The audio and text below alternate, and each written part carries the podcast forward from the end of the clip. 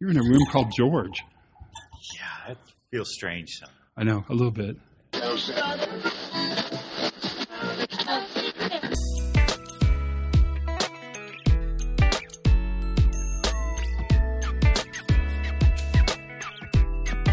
everybody. Welcome to the Pre Accident Investigation Podcast.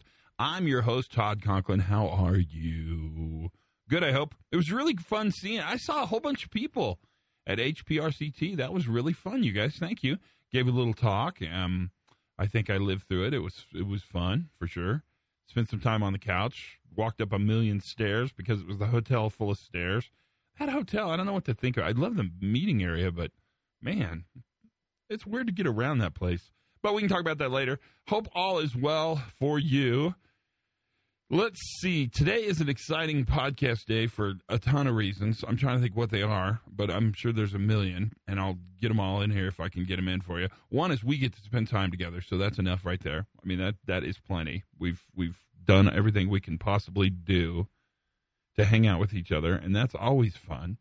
Secondly, I interviewed um, my buddy Sidney Dekker, and I got to spend some time with him um, a couple weeks ago with the Avangrid people, and we had a great time. It was really fun to see him. It was fun to see everybody. I had a, a really amazing time. But I got to talk to Sidney about his new book, The Foundations of Safety Science. Uh, and it's basically a hundred year look at really the history of safety so far. Um, what can I say about it other than it's it's daunting looking because it's very textbooky, but I think it's quite brilliant in the fact that you can kind of slice it and dice it and use it the way you want to. And the premise is, and you know this premise well, if we don't know the past, we're destined to repeat the past. And if you don't believe that, just walk, look around the world right now. Goodness me. But it's a really great decade by decade discussion of kind of the greatest motions, the the ideas at the time that were novel and new and really moved the industry forward and he talks about it in a, quite amazing detail. It's very good. It's it's clearly from his point of view, but that's fine. I mean, I kind of like that even, and it's a really it's a really good discussion. It's a really good resource tool, and it's a great discussion. Maybe that's a better way to say that on on things like Frederick Taylor and and Heinrich and behavioral uh, focus safety and observations and all the things that we all know about because we live in. And I think for anybody, whether you're a safety person or not a safety person, if you're on the reliability side or the DevOps side or medical, or it's it's a really great discussion. I can't say really enough today. It is a very very good discussion, and I like how you can use it. So uh, clear, I'm a fan. It's clear. There's no question there. But I think our discussion went a little even beyond that, and we got to talk a lot about really the direction things are taking and the way the world is moving and what that means to us. And and that's a great discussion because out of that i can definitely tell some things. And that is that the world is starting to adopt a lot of these ideas. And where once these were exciting sexy and new now we're at a point where we're generating sustainability and really looking at application. And i'm not telling you a thing. I mean you know that and I'm seeing, at least, and I'm probably projecting here, but at least in my side of the world, I'm seeing Sidney talking about slowing down. And I'm certainly feeling that same way as well. And about creating people and knowledge and skills and resources that are out there in the world so that everybody could pick up these ideas and run with it. Not exclusive to anybody, everybody can. And so I think that's where this book really comes from. And it's it's a great book. He he took a he took a little spin there to the existential, and he kind of came back around with this year's book around the history, and it's worth looking into. I think you'll I think you'll find it quite interesting, uh, and that alone is worthwhile. I'm trying to think if I have any good stories to tell you. Uh, hmm, I'm sure there's been. I've I just had an awful experiences on the airline, but so are you. So, I mean, you know, if you're flying a lot right now, you know how hard it is. The summer's hard anyway. Then take away a whole bunch of planes that they normally use for domestic flights, the the 737 Max 8, Max 9s. And so everything's packed and everybody's kind of in a bad mood and some work slowing down and some work speeding up. It's it's a crazy time right now. There's no question about that. But I guess that's what keeps us sane. I personally just drove to the last one, and that was really freeing. It was fun to drive. It's fun to be in charge. I like that a lot. And so here we go. I'm going to go back out to my uh, porch, my patio, the news porch, watch TV, sit in my lazy boy, and enjoy the beautiful New Mexico evening. It is a beautiful evening. I'm going to let you listen to Sidney and I have a deep discussion around the foundations of safety. Just a couple old friends sitting in a room named George talking. So see what you think, and I'll come back to you after it's over. This is the Pre Accident Podcast, and here comes Sidney Dekker and Todd Conklin.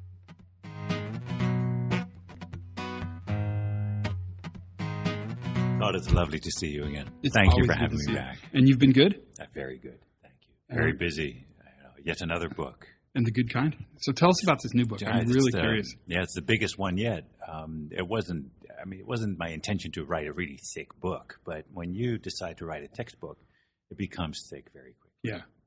Because there's much that you must include. Yeah, there's, there's. I mean, it started like textbooks usually start, which is you know you teach a course, you teach Right. a class, and you go, mm, I'm pulling all this disparate material together, and I've written bits and pieces here, bits and pieces there, and I really need to have the ideas of other people included in this class because it's it's about you know critical perspectives on safety and the history of safety science, um, and so the best way to solve that is to actually uh, uh, write the book yourself, but.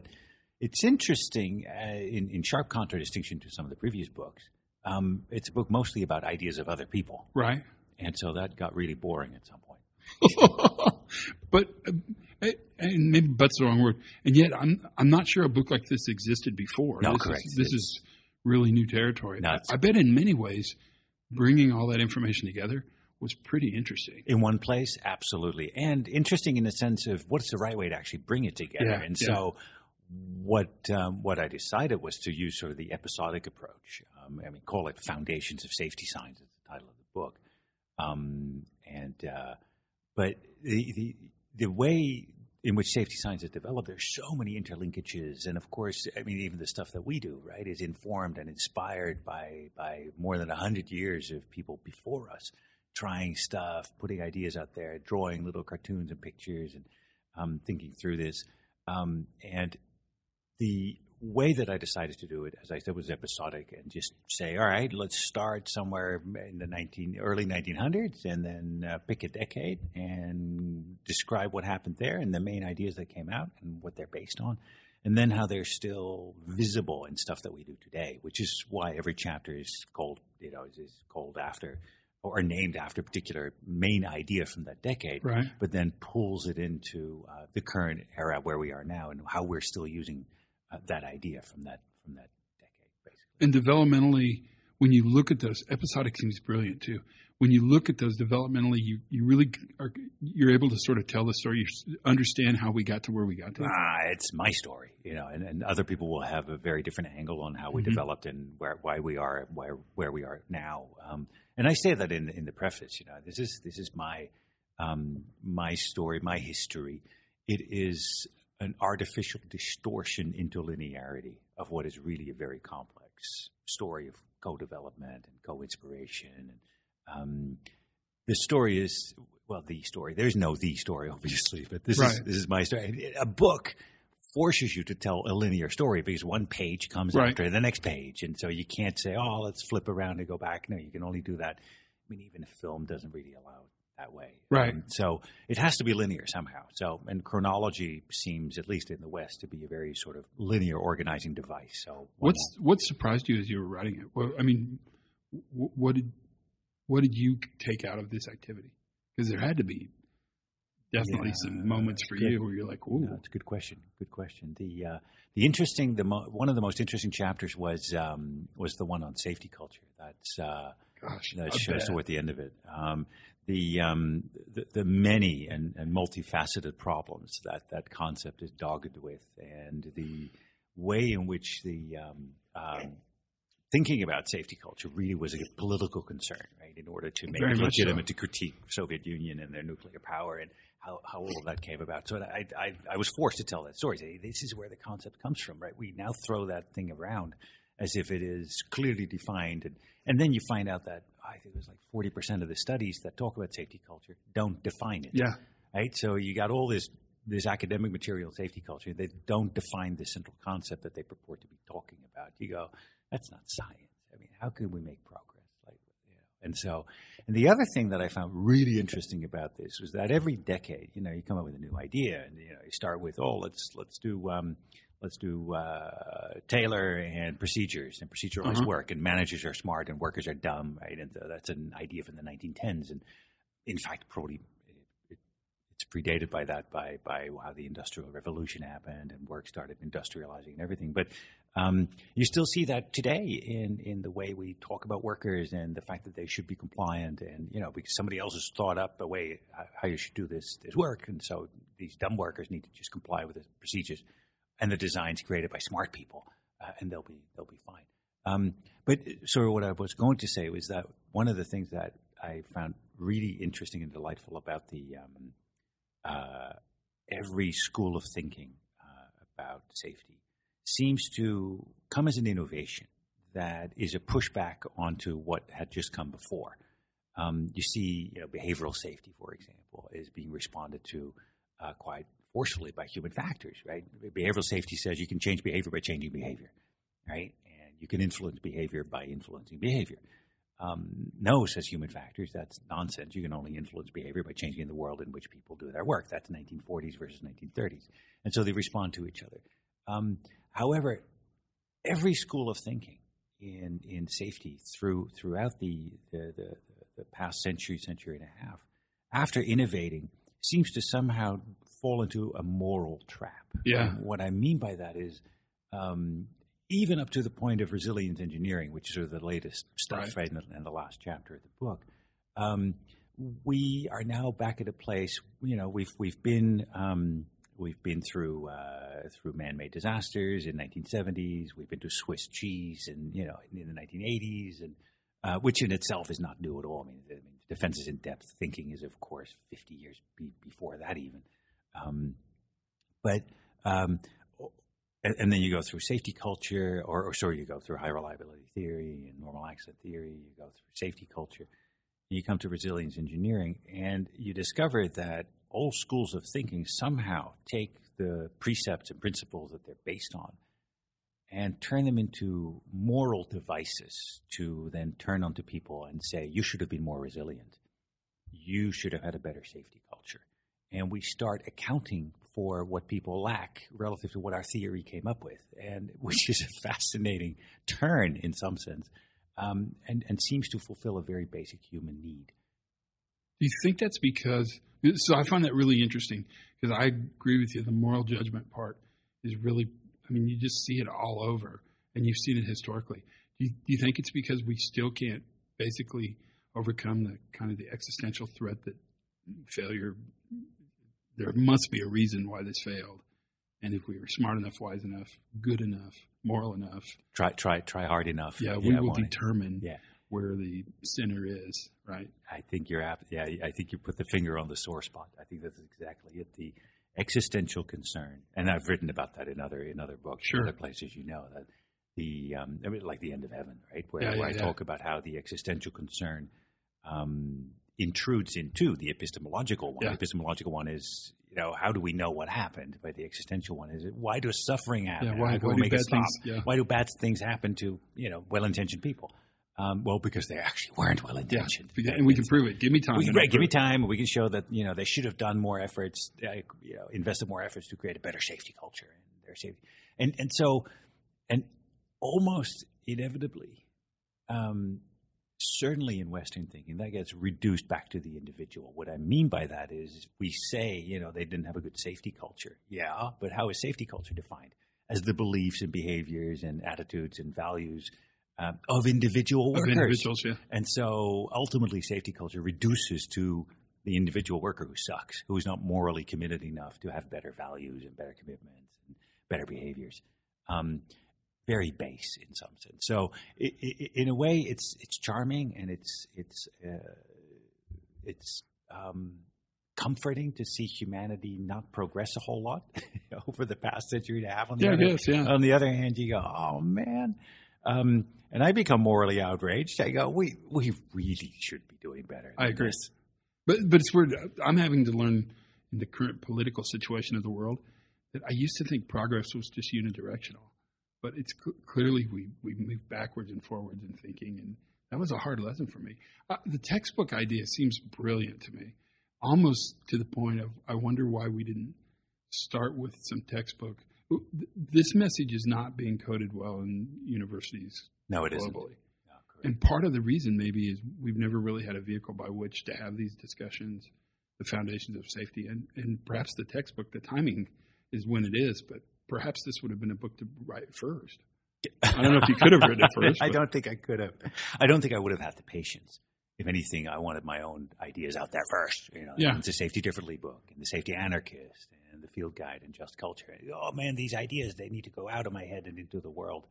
Whereas the textbook really requires the patience to dig into the stuff that Right. a lot of other people have done and try to compile it and put it together. But back to the the myth of linear progress. Um, I think, in a way, that my the, the textbook contributes to the to the suggestion of that myth, right? That there Right. is that on, the only thing that happens in the development of safety science is that we get better and smarter, and we will get it right at some point, right? That history is this linear story, and that the the whose conclusion will be salvation. We will we will find the truth, and we will be able we will find the recipe for how to stop suffering at the end of all of this, Right. right?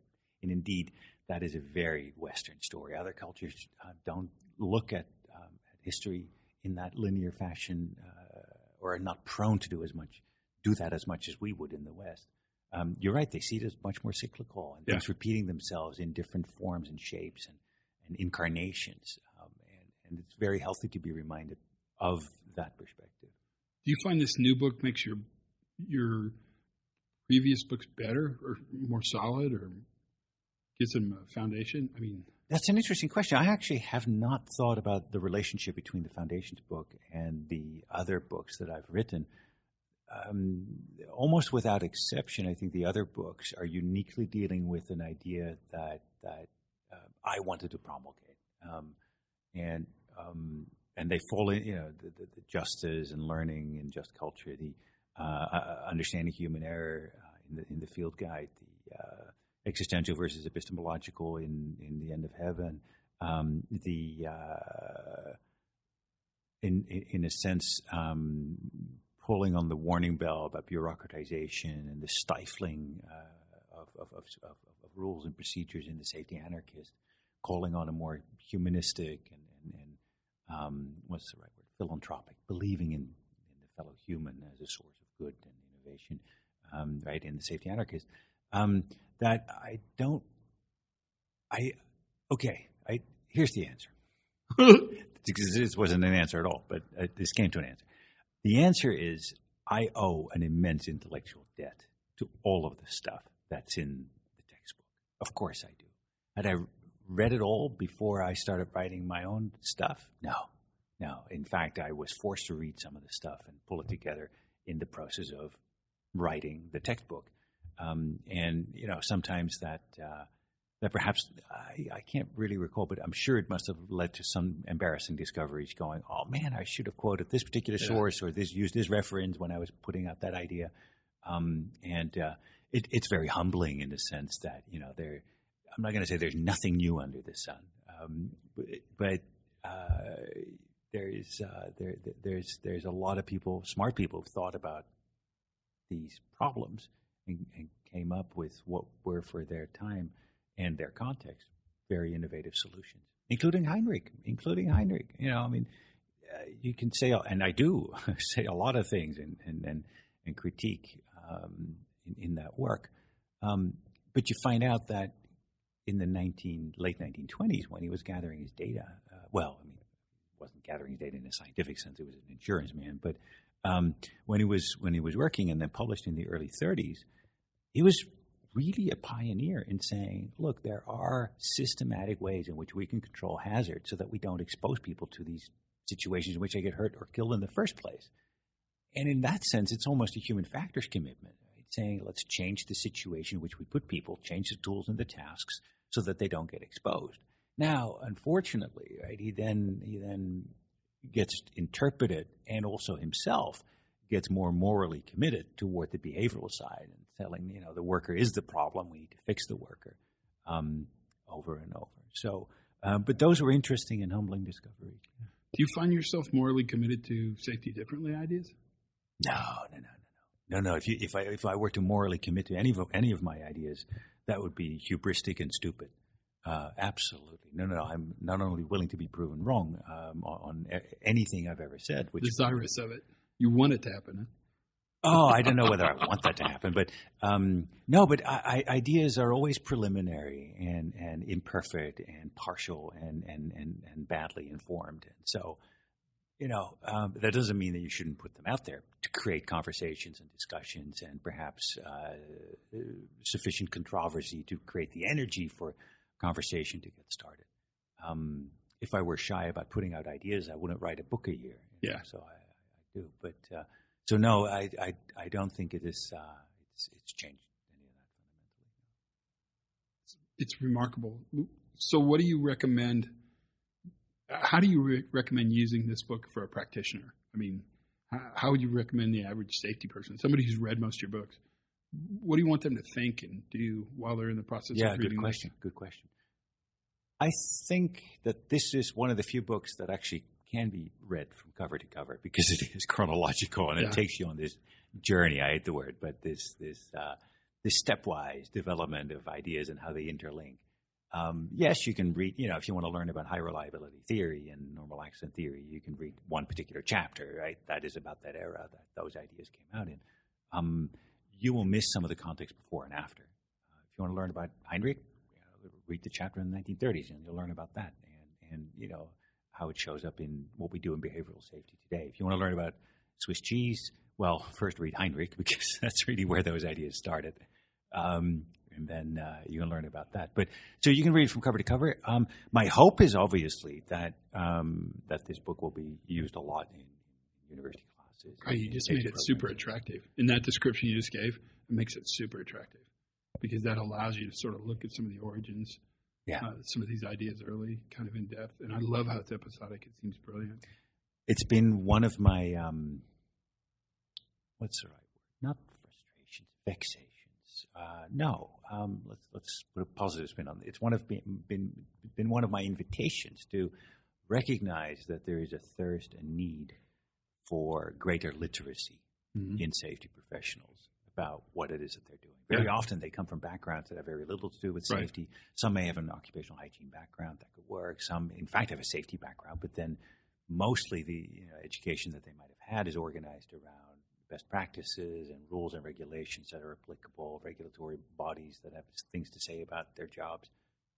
And they don't really understand or know about the great variety of and interlinkages between the many theories of, of safety uh, that exist out there. Oh, there was an interesting discovery that I, I would want to mention, actually, um, which is consistent throughout the hundred plus years of theories that are in that book.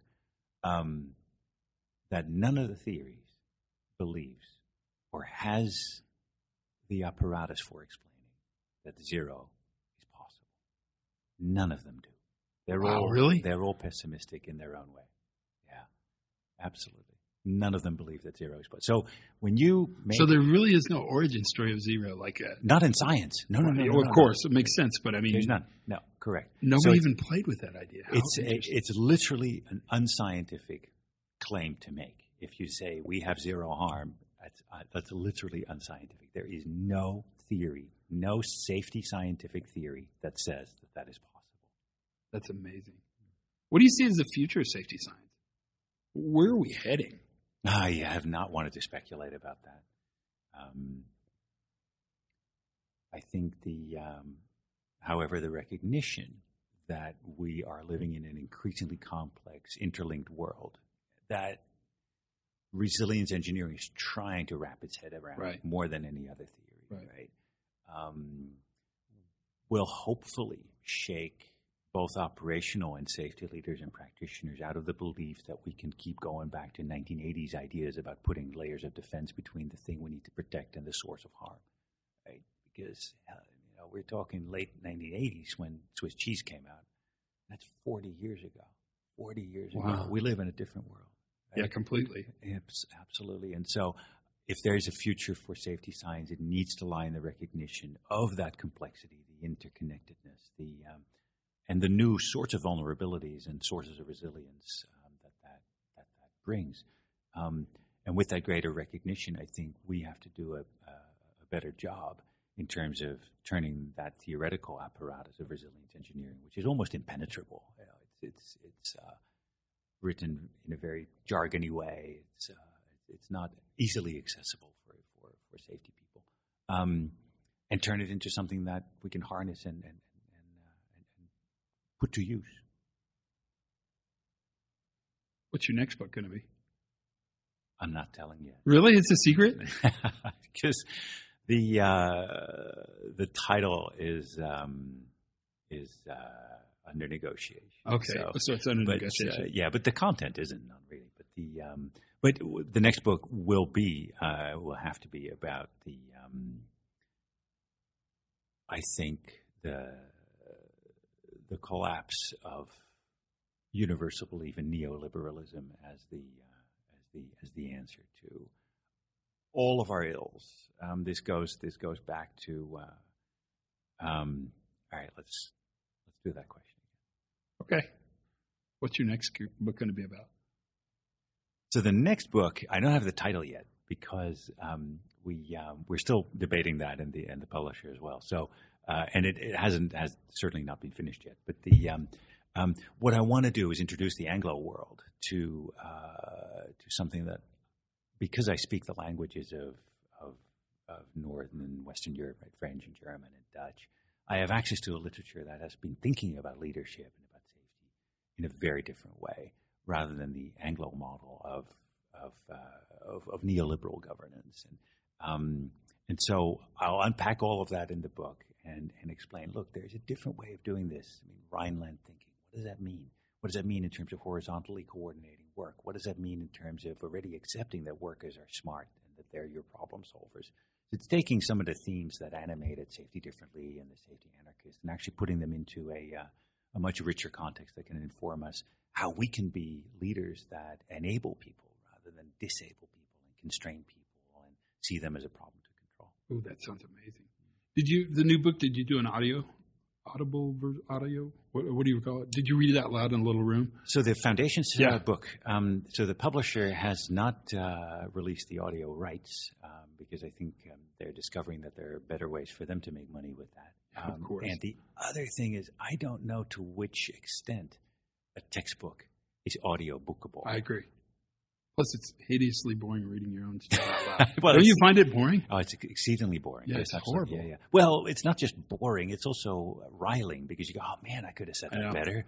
Oh, that sentence. Hmm, no, that, who edited this book? Yeah, it's, so yeah, you get those things. But you shouldn't be editorializing your work as you're reading it because that screws up the recording. You're not supposed badly. to do that. Well, you're not supposed to. No, you. Well, you can. You don't, you don't try to make things sound better. I No, but I know people who who listen to me reading it and then they and they read along and you know if there's mismatches, that's sort of. Ooh, that's horrifying. Um, well, I don't know. They don't tell me, but I mean, that's, yeah. Where can we see you if we want to come and see you? Are you out? Are you doing any exciting meetings in Australia? Yeah, or elsewhere. Uh, I'll be well. It depends on when you when you air this podcast, but when, from when you go live, I don't. I Probably July. Okay, ask the question. Where can I see you if I want to come and see you, or where can we see you if we want to come and see you? As in, uh, see me talk, Yeah. or or come come look me up at the uni in the lab. Well, or, that's uh, always a possibility. that's certainly a possibility. Always welcome. It's a lovely part of the world, and uh, but um, the um, the next talks. Oh man, I I'm not even sure, but there's stuff coming up in Paris. There's stuff coming up in Berlin, um, then Amsterdam. Um, so there's a bunch of European stuff actually.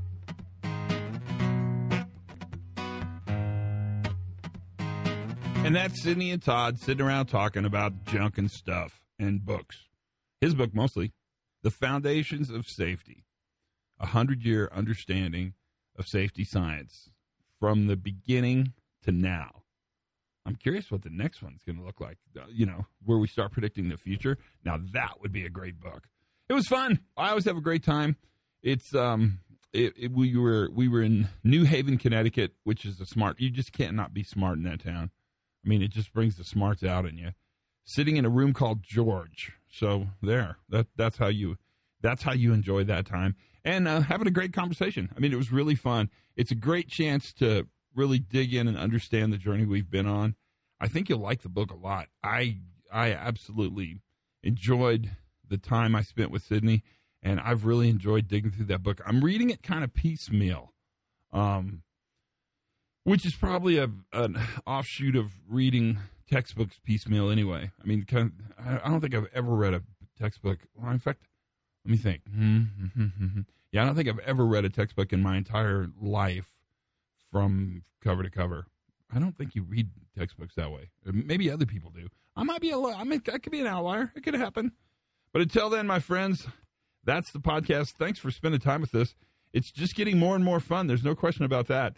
Thanks for being a part of it. Tell your friends, subscribe, listen, give them away, play them at meetings. I don't care. It's it's just for you. We're just building community. That's all. Building community and reinforcing one another. That's the entire point. Until then, learn something new every single day. I bet you did today. Have as much fun as you possibly can squeeze into a day. And for goodness sakes, be safe.